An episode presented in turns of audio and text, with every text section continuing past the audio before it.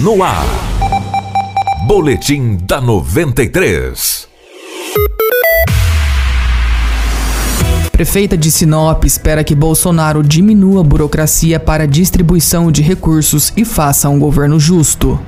A prefeita de Sinop, Rosana Martinelli, se manifestou sobre a vitória do presidente eleito no último domingo, Jair Bolsonaro. Ela desejou sorte no comando do Brasil. A chefe do executivo municipal disse que espera de Bolsonaro um governo com impacto federativo, que ele mude a forma da distribuição dos recursos que são arrecadados na cidade. Os recursos pagos pelos impostos do cidadão que venha, que fica a maior parte aqui no município.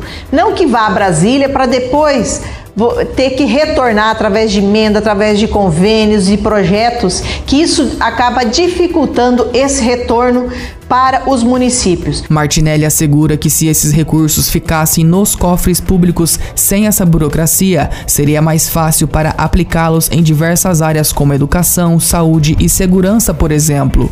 Porque aqui é que está a realidade, é aqui que nós estamos perto do cidadão e nós sabemos a necessidade desses recursos e como vamos investir esses recursos. Por fim, Rosana desejou sorte a Bolsonaro e espera que faça um governo justo. Que Deus abençoe o nosso novo presidente Jair Bolsonaro com muita sabedoria, que o Divino Espírito Santo permaneça é, com toda a sua equipe para que faça um excelente mandato. Em Mato Grosso, Bolsonaro foi eleito presidente com 66,4% dos votos contra 33,5% de Fernando Haddad.